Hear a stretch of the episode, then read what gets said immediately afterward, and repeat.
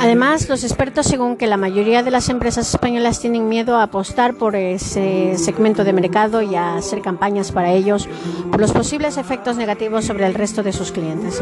El problema es que los empresarios no consideran que este colectivo tenga suficiente creación, desarrollo e impacto de servicios y productos para inmigrantes supondría perder parte de sus clientes españoles por el rechazo social que en algunos sectores provocan, aseguran fuentes del mercado. Para abordar eh, a este otro 35% que pueden fijarse es más cuestiones que el precio. Lo primero a tener en cuenta son las necesidades inmediatas en medio y a largo plazo de los inmigrantes. Estas, después de satisfacer las básicas como comer o vestir, donde su actitud es similar a la nuestra, depende a su ciclo de estancia. En un primer peldaño se encuentran quienes residen en España desde hace dos años que requieren como necesidades constantes la comunicación con sus países y el envío de dinero, la transmitación y gestiones de documentos, trabajos, la información y asesoramiento jurídico. En el segundo están los que viven en España desde hace cinco años. Sus necesidades son muy similares a la fase anterior, pero introducen la posibilidad de traer a sus familiares a través de pequeños créditos. Y por último, hay un tercer nivel que engloba a los inmigrantes con ámbitos de consumo similares a los de los españoles y que cuentan con la posibilidad de comprar un coche, financiar el estudio de sus hijos, etc. En cuanto a los efectos sobre el empleo de la población del Estado receptor, debemos centrarnos sobre todo en la percepción de que este tema se tiene en todas las encuestas de opinión. El empleo aparece como una de las grandes preocupaciones de y es por ello que la desinformación provoca una falsa percepción de que los inmigrantes vienen a robar los puestos de empleo a la población del Estado receptor, sin tener en cuenta factores como la cotización. ¡Ay, qué susto! Oye, no me hagas esto. El rejuvenecimiento, perdón, demográfico, los llamados puestos de difícil ocupación, los trabajos realmente ocupados, el paro ocupa en el 2010 el primer puesto en las preocupaciones de los españoles, con un importante 82% de los encuestados.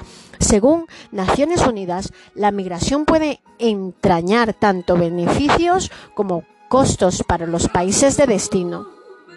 En función del marco cultural, social y económico, las tres quejas que se oyen con mayor frecuencia en relación con cuestiones económicas son los inmigrantes restan oportunidades de empleo a la población local, los inmigrantes contribuyen a rebajar los salarios, los inmigrantes contribuyen una pesada carga sobre el sistema de bienestar social del país y a ese respecto el estudio Transatlantic Trends realizado por la Función German Marshall en España en el año 2009 revela que el 60% de los españoles percibe la inmigración como un problema en el 37%. Considera que los inmigrantes, según Naciones Unidas, la inmigración puede entrañar tantos beneficios como costos para los países de destino.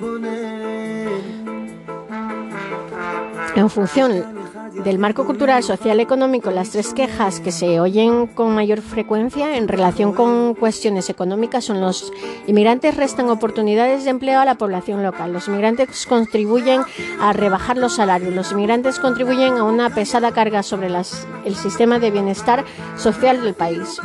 A este respecto, el estudio Translating Trends realiza por la Función German Marshall de, en España en el 2009 revela que el 60% de los españoles percibe la inmigración como un problema en el 37%.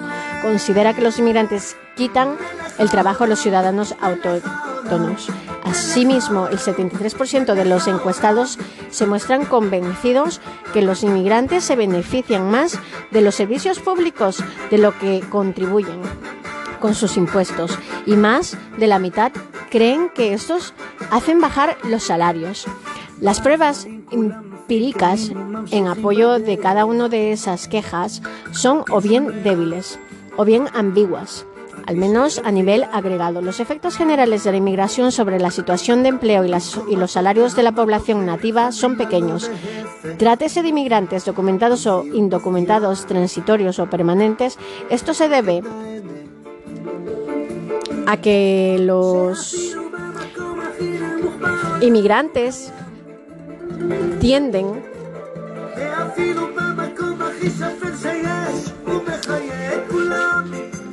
tienen intereses los residentes.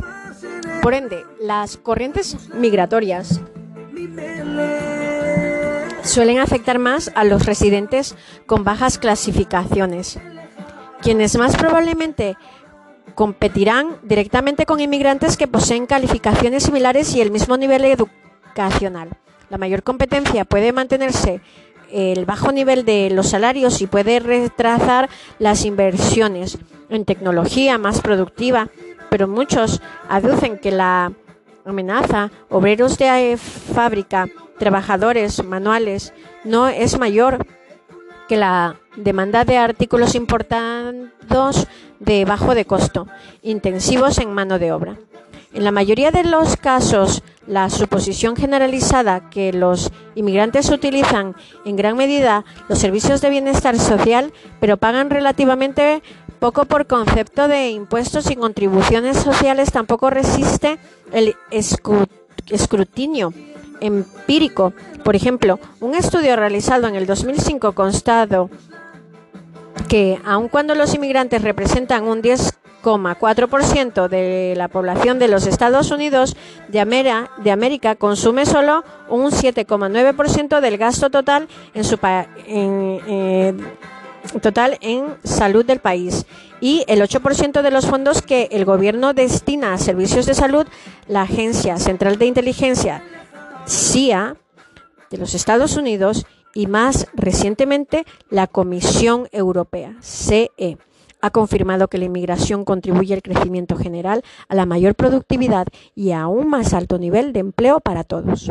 Además de las cuestiones relativas al trabajo, los salarios y el bienestar social, las, realidades demográficas del envejecimiento en los países desarrollados también han colocado en un primer plano la migración internacional. Un estudio realizado en el año 2000 por la División de Poblaciones de las Naciones Unidas sobre la migración de reemplazo afirma que la mayoría de los países de destino se encuentran en lo que se denomina la segunda transición demográfica. Esta etapa se caracteriza por la baja tasa de fecundidad y por ende por una tasa de crecimiento demográfico bajo o negativa, lo cual a su vez redunda en que hay una gran proporción de, ancianos que no trabajan en comparación con la población más joven en edad activa y productiva. Muchos de los países más prósperos del mundo, particularmente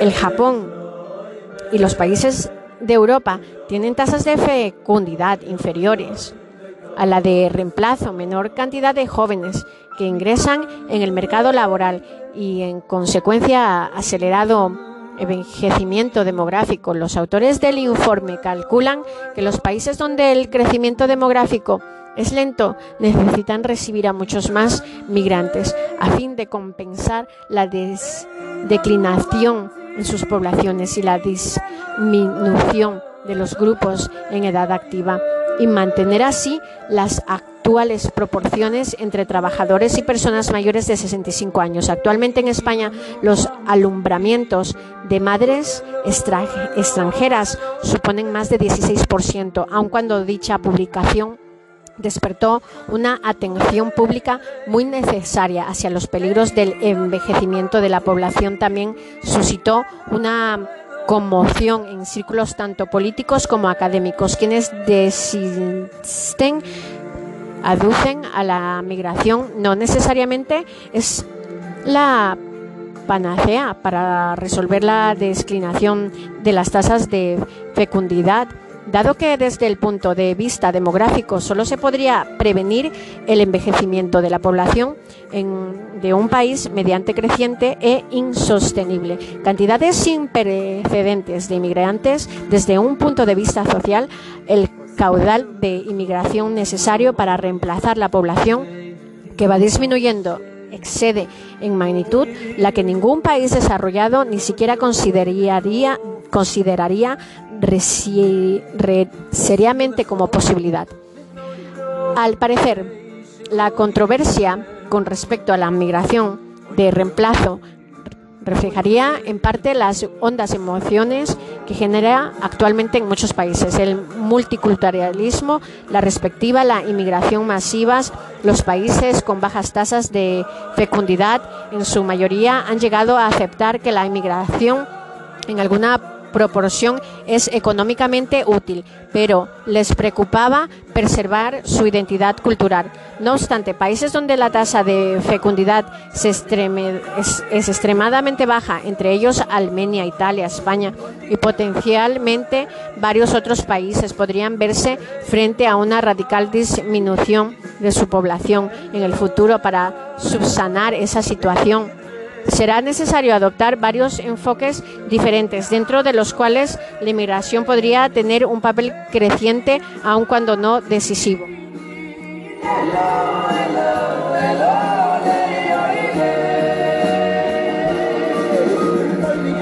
En el 2010, por detrás del paro, 82%, los problemas de índole económica, 45% en la clase política, 15% que se han situado como los tres principales precauciones de los españoles en el actual contexto de crisis. La inmigración se mantiene en el cuarto puesto del 13% desde el comienzo de la década vigente. El problema de la inmigración ha sido un constante entre los cinco primeros puestos de las preocupaciones de los españoles según las barómetros llevados al cabo por el Centro de Investigaciones Sociológicas, incluso desde algunas plataformas políticas y medios de comunicación, se fomenta esa imagen de inmigración como problema.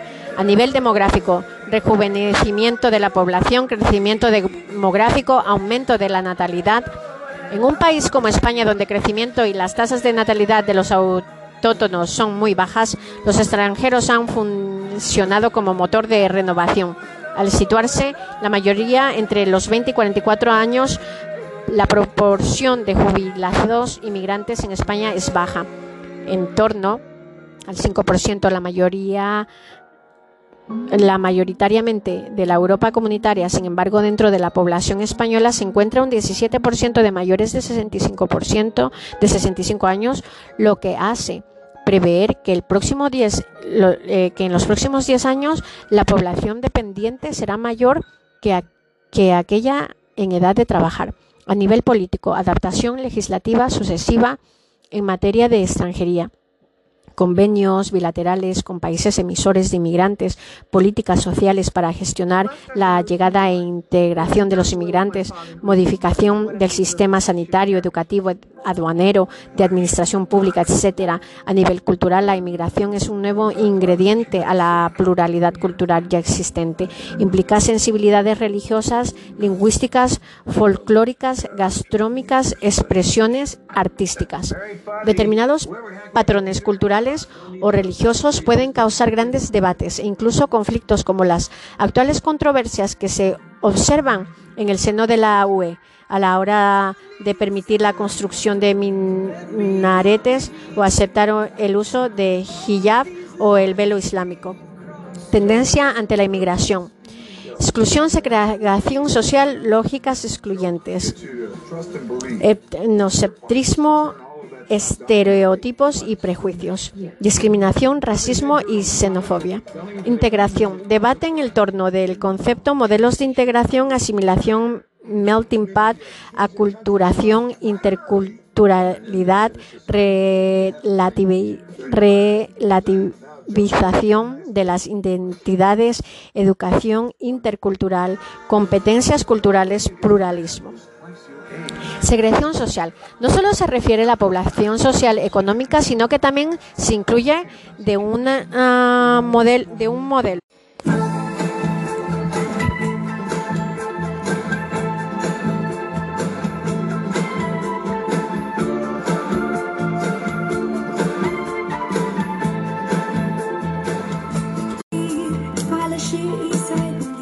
de comportamiento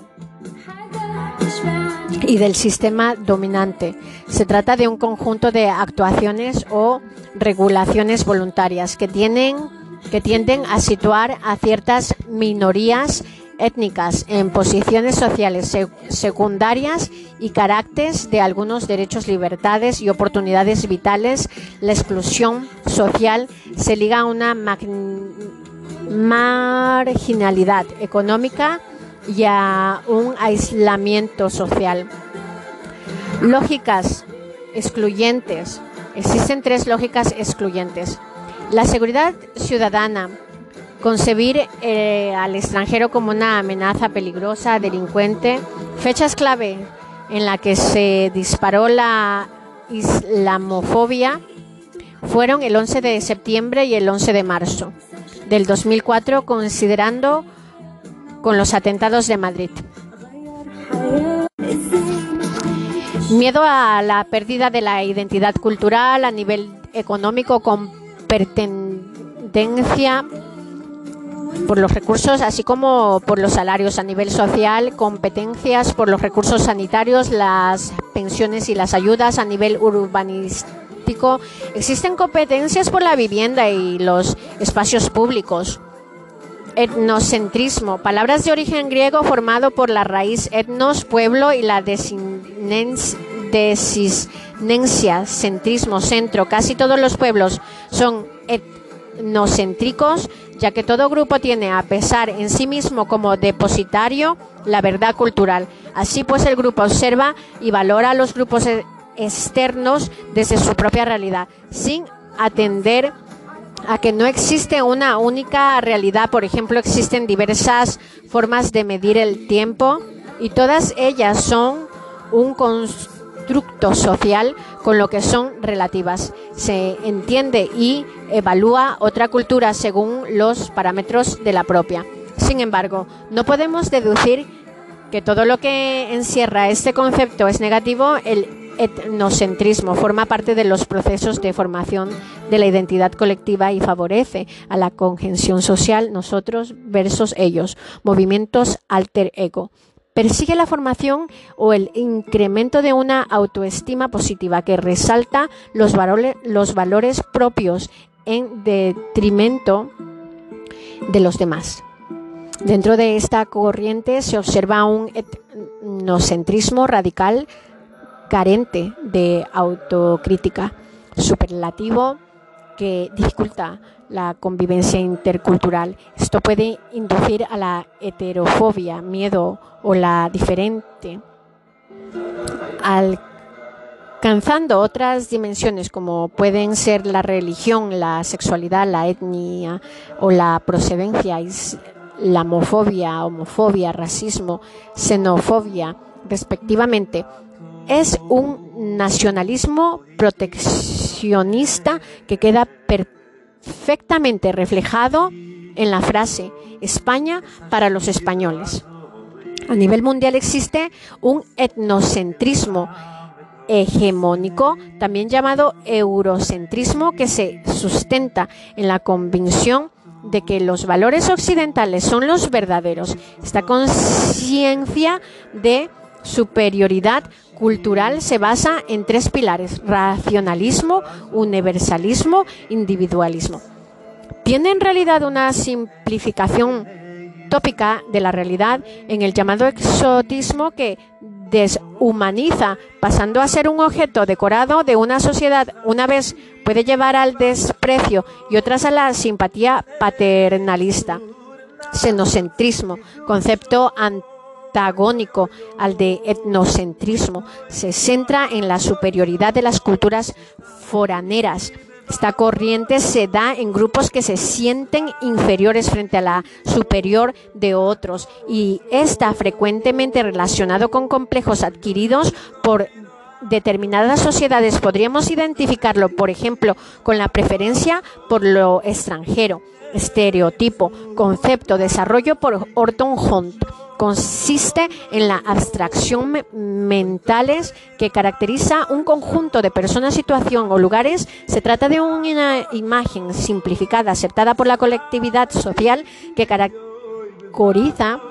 categoriza y describe a un grupo que reúne alguna característica común, funcionan como categorías clasificatorias establecidas en base a información parciales o tergiversar tergiversaciones describen algunos aspectos de algunos miembros del grupo facilitándonos.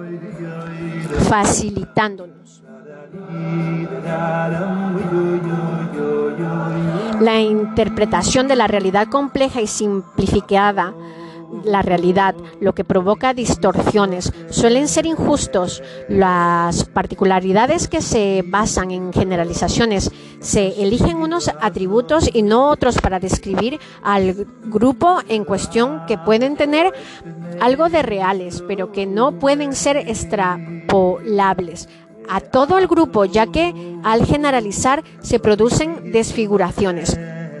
Asimismo, los estereotipos influyen en el comportamiento de los estereotipados. Cuando son positivos se trata de alcanzar y cuando son negativos podemos encontrarnos con las profecías autocumplidas, de modo que la propia categorización sea la causa de que se haga realidad. Las abstracciones nos permite conocer, aunque sea parcialmente al otro, resaltando sus imperfecciones, no porque las tenga, sino como reafirmación del propio grupo. Esto nos impide ver a los miembros de un grupo como seres humanos individuales. Cabe destacar que muchas veces los estereotipos se crean como respuestas a una amenaza que percibe al grupo determinante, ya sea cultural, económico, social, racial, religioso, reflejan desconocimientos o temor. Un estereotipo referente a los inmigrantes. Puede ser la mayoría de los inmigrantes no tienen estudios, prejuicios, acción o juicio previo o los conocimientos empíricos de un grupo, unos empleos clarificadores, los hallamos en los chistes, imitaciones, refranes, etcétera, que ridiculizan al otro, estigma palabra proveniente del latín que significa marcas o señales en el cuerpo. Desde una perspectiva sociológica, viene a ser aquel estereotipo que se convierte en una señal que se impregna en el portador, imposibilitar, imposibilitando la manifestación específica de la realidad. Se introduce al portador en una categoría social hacia cuyos miembros hay una concepción negativa y se les ve como culturalmente inaceptables o inferiores. Cualquier cosa que haga o diga el estigmatizado está precedida por el estigma, lo que le condiciona y despersonaliza. Así pues, para burlar el estigma, se exige tener un comportamiento ejemplar. Sirva de ejemplo lo que le ocurre al colectivo inmigrante que ha de ser mejor que el autóctono. Discriminación. Discriminar significa diferenciar, distinguir a una cosa de otra. Existen dos tipos de discriminación positiva y negativa. La discriminación negativa es una situación en la que una persona o grupos de personas son tratadas de forma desfavorable y con una visión de inferioridad basada en prejuicios, generalmente por pertenecer a una categoría social diferente, raza, racial, social, económica, religiosa, sexo. Por otra parte, la discriminación positiva se refiere a políticas sociales que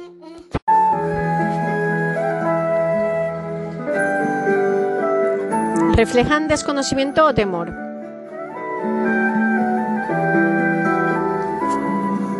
Discriminación. Discriminar significa diferenciar, distinguir una cosa de otra. Existen dos tipos de discriminación positiva y negativa. La discriminación negativa es una situación en la que una persona o grupo de personas son tratadas de forma desfavorable y con una visión de inferioridad basada en prejuicios generalmente por pertenecer a una categoría social diferente, racial, social, económica, religiosa, sexo. Por otra parte, la discriminación positiva se refiere a políticas sociales que pretenden mejorar la calidad de vida de los colectivos desfavorecidos, de manera que logren superar su situación de desventaja y garantizar la igualdad de las personas afectadas. En cuanto a la inmigración, se distinguen varios tipos de discriminación a saber, discriminación por nacionalidad u origen, que da acceso a la inmigración al, inmigrante a solo una parte de los derechos correspondientes de los nacionales, dependiendo de la documentación que acredite. La mayor discriminación se produce hacia aquellos inmigrantes indocumentados, discriminación laboral, que supone asumir tareas poco apreciadas por los autóctonos, lo que conlleva la aceptación de condiciones laborales precarias no ajustadas a la ley, jornadas abusivas, despedidos improcedentes, etc. Discriminación social que abarca muchos campos de la vida social como el acceso a la educación, la cultura, el arte, la vivienda. Cabe destacar la percepción social del inmigrante que suele ser discriminatorio, lo que conlleva a infravalorarlo sus capacidades. Así pues, la apreciación del inmigrante se correspondía con lo siguiente: cualidades personales, informalidad, dudosa, honestidad, comportamiento como cívico. Cualidades organizativas, dificultades para asociarse, sin derecho al voto, etc. Cualidades productivas, los latinoamericanos son lentos y tranquilos los marroquíes vagos y con festividades diferentes, Ramadán.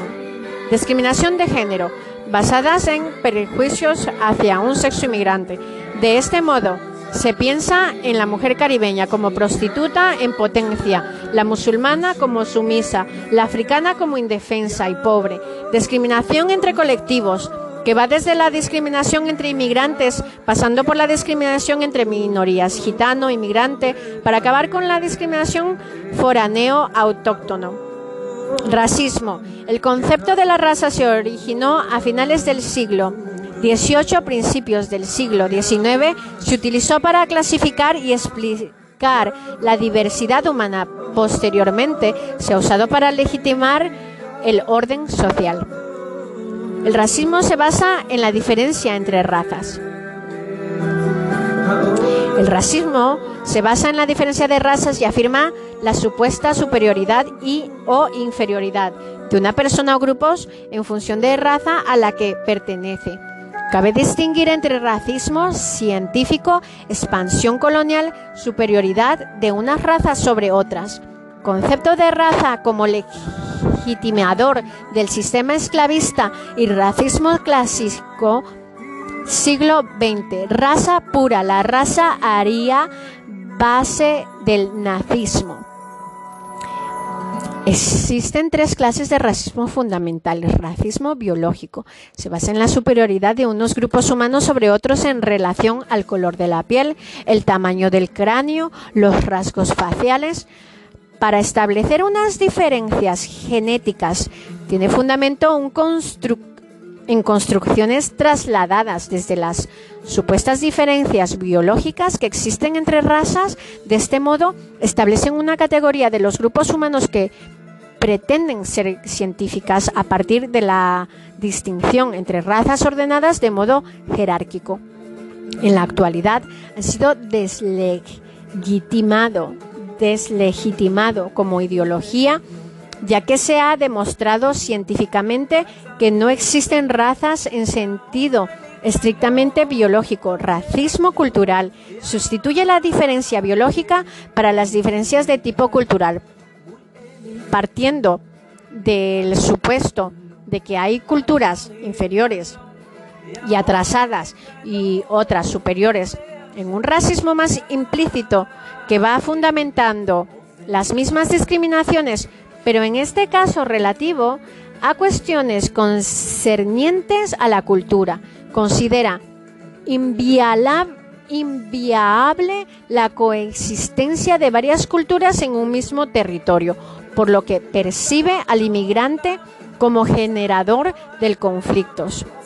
Se puede utilizar el discurso multiculturalista, pero para comentar la segregación y no como actitud de convivencia, neorracismo.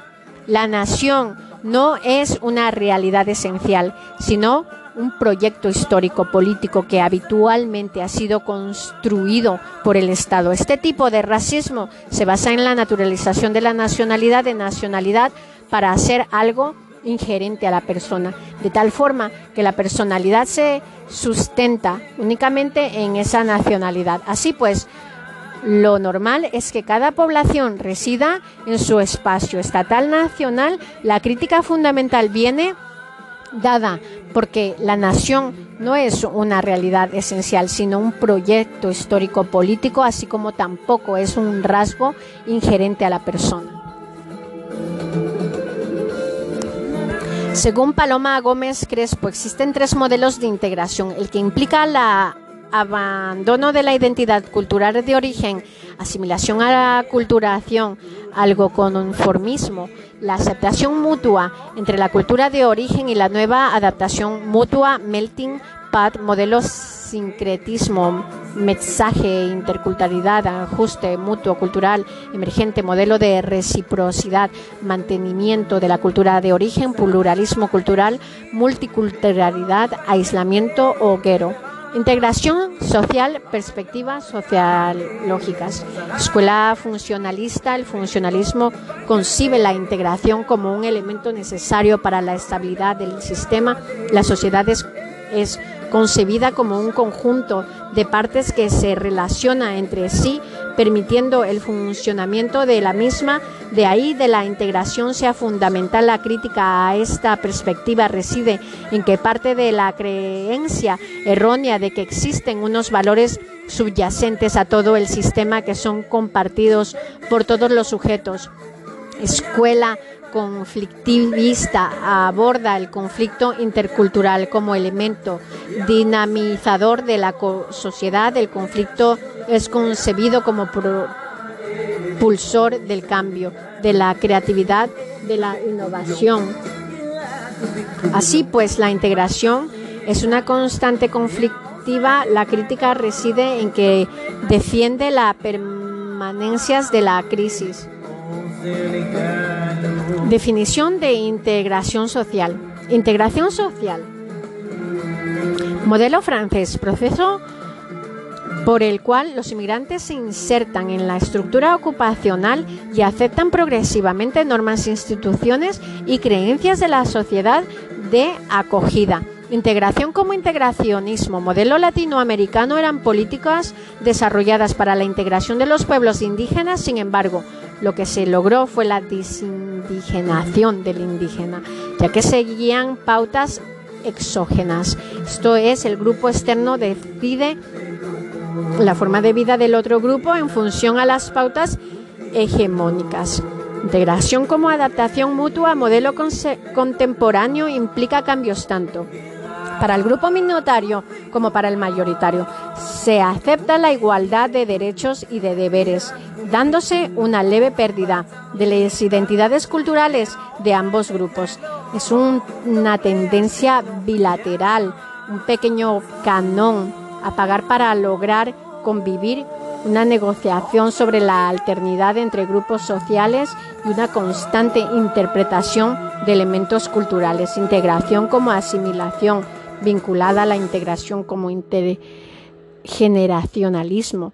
Proviene de la República Francesa y defiende que el grupo minoritario debe asumir los valores de la República. En este caso, integración y asimilación son sinónimos. La vida cotidiana del inmigrante, aspectos laborales y jurídicos. En el mercado del trabajo del inmigrante se transforman en mano de obra. Datos importantes a destacar del inmigrante en España entre 1999 y el 2005. El número de extranjeros con alta laboral en la seguridad social crecieron de forma muy rápida. En el 2006 y el 2007, la cifra de nuevos afiliados extranjeros sufrió una importante ralentización hasta pasar a ser negativa en el 2008. La región de procedimiento de los extranjeros trabajadores, incluidos los comunitarios, en el 1999 en primer lugar eran los ciudadanos de la Unión Europea, pero en el 2008 encontramos sobre inmigrantes procedentes de Iberoamérica, el Magreb, Europa, del Este o China. En mayor número de extranjeros que cotizan procedente del país, extracomunitarios por nacionalidades en la seguridad social, los rumanos son el colectivo con mayor afiliación según datos del 2010, seguidos por los marroquíes y los ecuatorianos, tras el descenso constante que venían sufriendo las altas extranjeras a causa de la crisis económica a finales del 2009. A principios de este año, en el número de extranjeros afiliados va incrementándose. La mayor tasa de afiliados a la seguridad social en España se encuentran en las comunidades autónomas de Cataluña y Madrid, que suman entre los dos más del 40% del total. Por sexo, la mayoría de los trabajadores extranjeros cotizantes son hombres, en el 56,5% y en el 43,49% son mujeres. Los países con una mayoría de trabajadores masculinos son los procedentes de África. Las que compensan estos datos son las mujeres latinoamericanas. La composición de edad, un, un indicador de las condiciones físicas, salud, horarios y condiciones físicas, más capacidad de adaptación. La mano de obra extranjera está menos envejecida que la autónoma.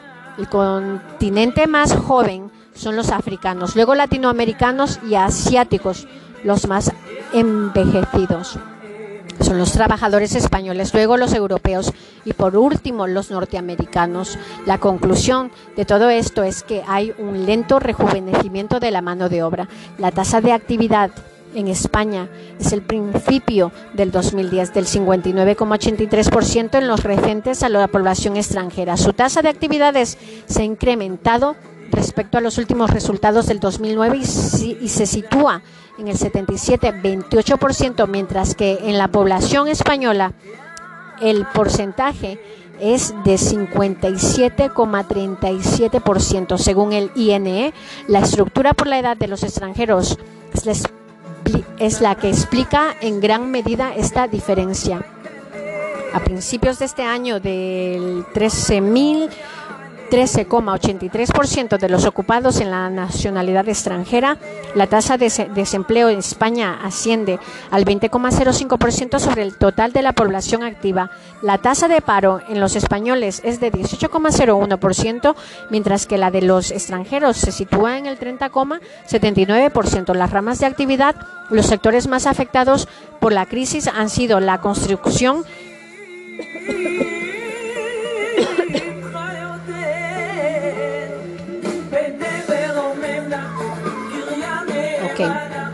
La tasa de desempleo de España, 20% sobre toda la población activa.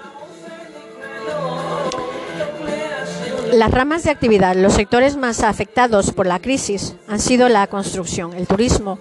En el caso español, el desempleo de la construcción y la industria sigue creciendo, mientras que la agricultura y los servicios han crecido en el 2010. La tasa más alta de desempleo inmigrante se puede explicar como la construcción de los servicios turismos turismo, donde se concentra la mayoría de trabajadores inmigrantes. Ha sido sectores muy afectados por la crisis. Además, el grupo de edad al que ha afectado el paro en mayor medida se encuentra entre los 25 y 54 años, mientras que la media inmigrante de edad es el 20 a 44. Ha habido una tendencia hacia la, la ampliación de las ramas de actividad de los extranjeros diferentes a las tradicionales, servicio doméstico, agricultura, construcción. Estas nuevas ramas son la industria, el comercio y otros servicios. Oficina de empleo. Los sectores en los que se emplean los inmigrantes, los más afectados por las crisis, inmigrante marroquí en paro. Educación. Cambios recientes en el sistema educativo. Entre 1991 y el 2000, el incremento de alumnos hijos de extranjeros sobre los alumnos autóctonos tuvo un crecimiento del 450%. En el 1997, de cada 100 niños en el sistema educativo español, uno era hijo de padres extranjeros.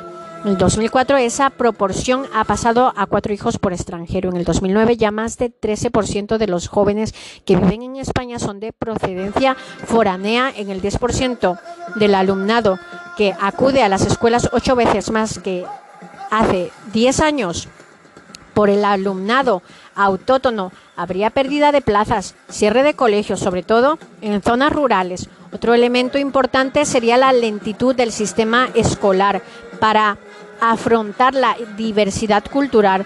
Ha faltado preparación para los profesores en cuanto a que tienen que saber la diversidad de aula, conocer los sistemas educativos de otros países. También los profesores han generado situaciones de agobio o rechazo, porque en algunos casos se ha sentido la sensación de una carga extra que se le presenta a los profesores.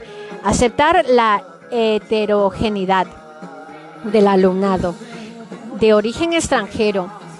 Es una diversidad que no admite simplificaciones. Sería una actitud reduccionalista. Hablar de un alumnado extranjero, la distribución de los alumnos en función del origen. La mayoría de los estudiantes inmigrantes son América Latina. Los estudiantes europeos conforman al segundo grupo de mayor importancia, en tercer lugar, se encuentran los originarios de África. Hacia el cuarto lugar de procedencia de los escolares extranjeros, la comunidad china se preocupa mucho porque sus hijos se escolaricen y aprendan el idioma del país receptor. Las razones por los que los africanos tienen menos hijos es porque son más jóvenes que los latinoamericanos. Los inmigrantes asiáticos, sobre todo chinos, escolarizan a sus hijos en gran medida, pero sus escolares son minoría respecto a los demás colectivos al suponer un porcentaje menor en el montón de inmigrantes españoles. Infancia y familia. Situaciones generales de la familia.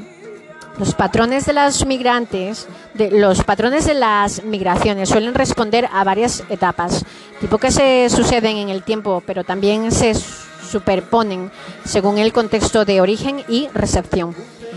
En la primera etapa son los hombres casados los que se desplazan en busca de oportunidades laborales, dejando al resto de la familia en un lugar de origen. En la segunda etapa, que puede denominarse de migración familiar, son las familias de esos trabajadores las que se desplazan, incluyendo parejas e hijos. Es creciente el número de mujeres que inician individualmente su proyecto migratorio, así como los colectivos, como el latinoamericano, en el que la mujer es la que desplaza en primer lugar para reagrupar después el resto de la familia. La inmigración suele tener un efecto desestabilizador en la familia, ya que conlleva la ausencia temporal de un miembro y la formación de grupos familiares con alta vulnerabilidad.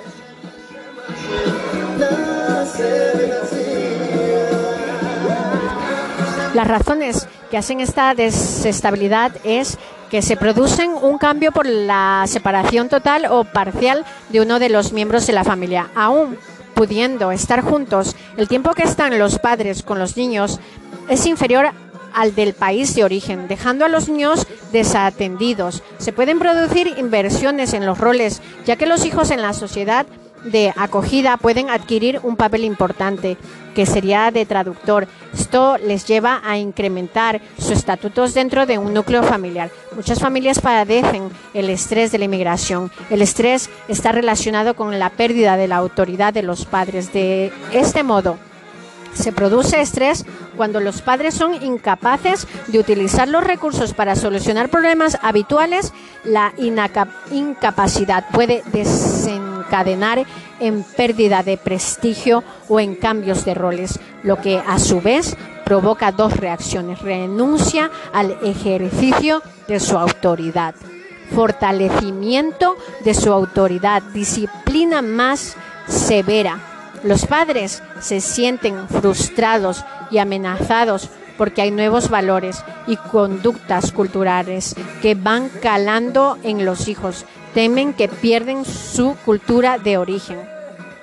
Situaciones relativas al contexto familiar, menores, hijos de temporeros, se asocia con problemas de hacinamiento infravivienda y no escolarización de los menores, dada la movilidad de la familia, familias en situación de hacinamiento, el acceso a la vivienda en una de las grandes dificultades que afecta a la población inmigrante. Se presentan problemas como la falta de avales, la desconfianza y racismo por parte de algunos propietarios a la hora de alquilar una vivienda o una persona inmigrante.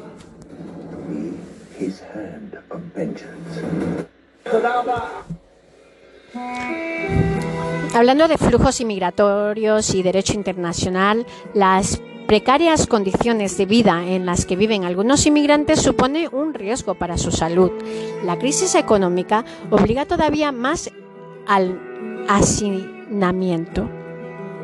Familias con falta de redes consolidadas de apoyo, especialmente en los entornos urbanos. Es un tema poco analizado y de indefinición de roles dentro de la familia repercusiones que tiene en el niño la situación de sus padres, la adaptación de un nuevo contexto, una nueva situación familiar en la que se produce reagrupación familiar. Menores solos en casa, desde diferentes estudios, se han detectado menores de origen extranjero que pasan largos periodos de tiempo solos en casa. La intervención en estos casos suscita grandes dudas. Castigos físicos tiene que ver con las prácticas educativas vigentes en el país de origen. Hay que analizar el hecho desde las tensiones generadas por la misma migración, mutilización genitales femeninas. Se da principalmente en países de África subsahariana, en algunas zonas de Magreb, como una práctica pautada social y cultural. Es una práctica condenada por la ONU y se encuentra penada por ley en muchas de los países de destino. Categoría 2. Sociedad educativa laboral.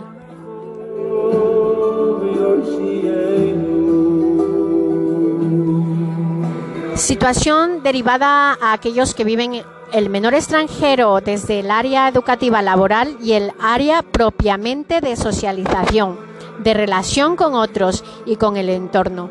Muchas de estas situaciones corresponden a menos adolescentes menores no escolarizados, adolescentes 14, 16 años que no quieren escolarizarse porque quieren trabajar. En ciertos casos no es la familia ni el menor quien evita la escolarización sino que está, se ve impedida por las trabas administrativas, absentismo escolar.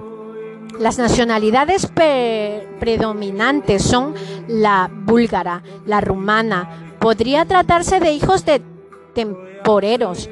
Dificultades de inserción laboral de mayores de 16 años, maternidad temprana, sexualidad temprana o precocidad sexual posibles por diferentes criterios de contexto sobre la edad adecuada de la maternidad, infancia y familia.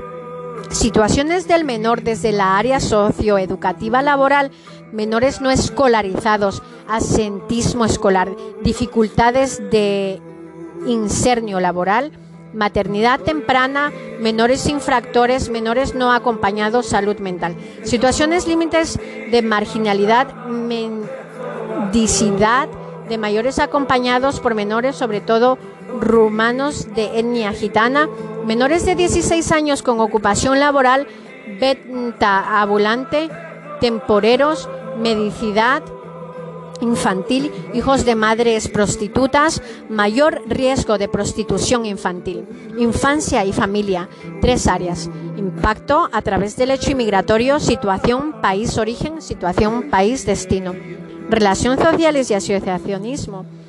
En este bloque vamos a distinguir tres niveles desde lo que se actúa. Europa.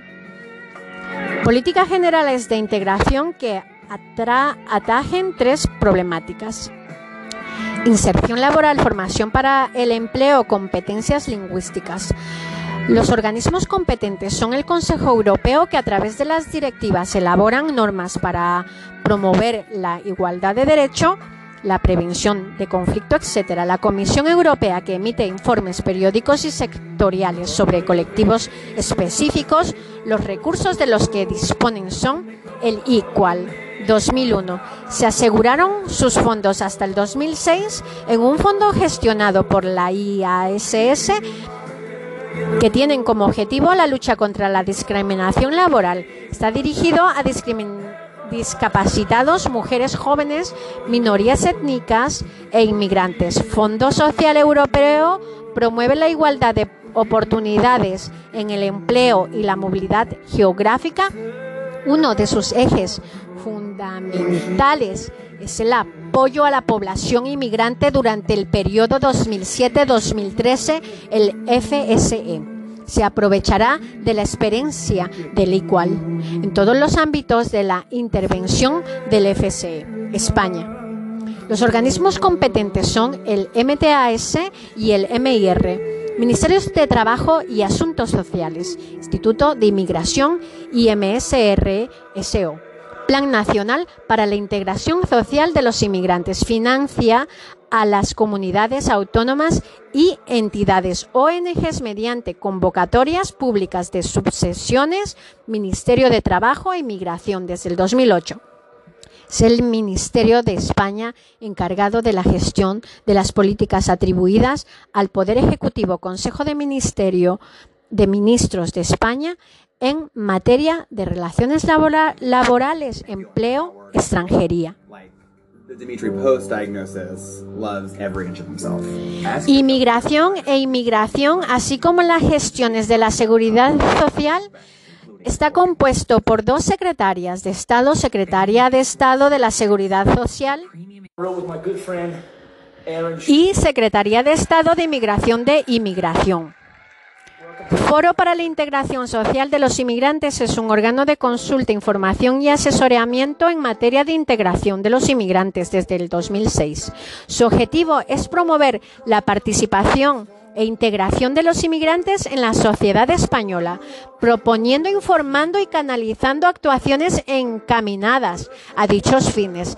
El Observatorio Permanente de Inmigración perteneciente a la Secretaría de Estado de Inmigración y Inmigración y Emigración es un órgano diseñado para recoger, analizar, estudiar y difundir la información relacionada con los movimientos migratorios en España. Tema 16. Inmigración y derechos humanos. Introducción.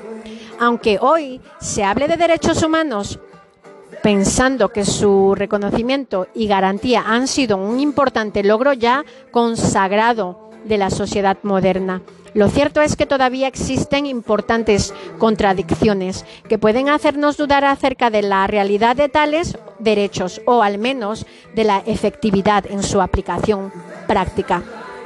Aunque se hayan convertido en lo que algún autor han denominado como nueva ética social para el siglo 19 siglo XXI. Se aprecia una aparente contradicción entre la literatura que enlaza el tiempo de los derechos y la que denuncia la existencia de importantes colectivos sin derechos.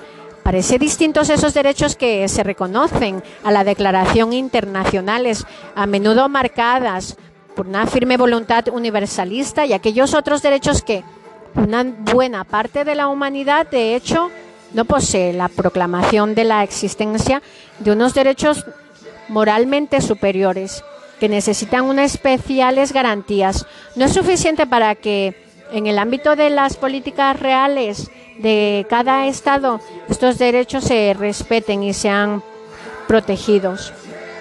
Por eso, hablar de derechos humanos supone también referirse a la exclusión de que son objeto algunos sujetos a los que es lo mismo a la lucha por los derechos. En esa lucha por reivindicar a los derechos que van unidos a la dignidad de la persona y que como tales deberían predicarse de todo el ser humano.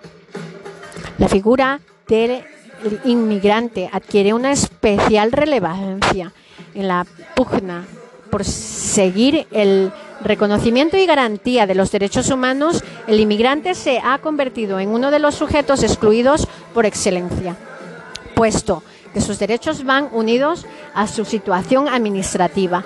La, exigencia del requisito de regularidad o legalidad, terminología que existen en utilizar las actuales normativas sobre extranjería e inmigración que debe cumplir el extranjero para ser considerado sujeto de derechos se convierte en el condicionante a menudo insalvable para acceder a los derechos humanos.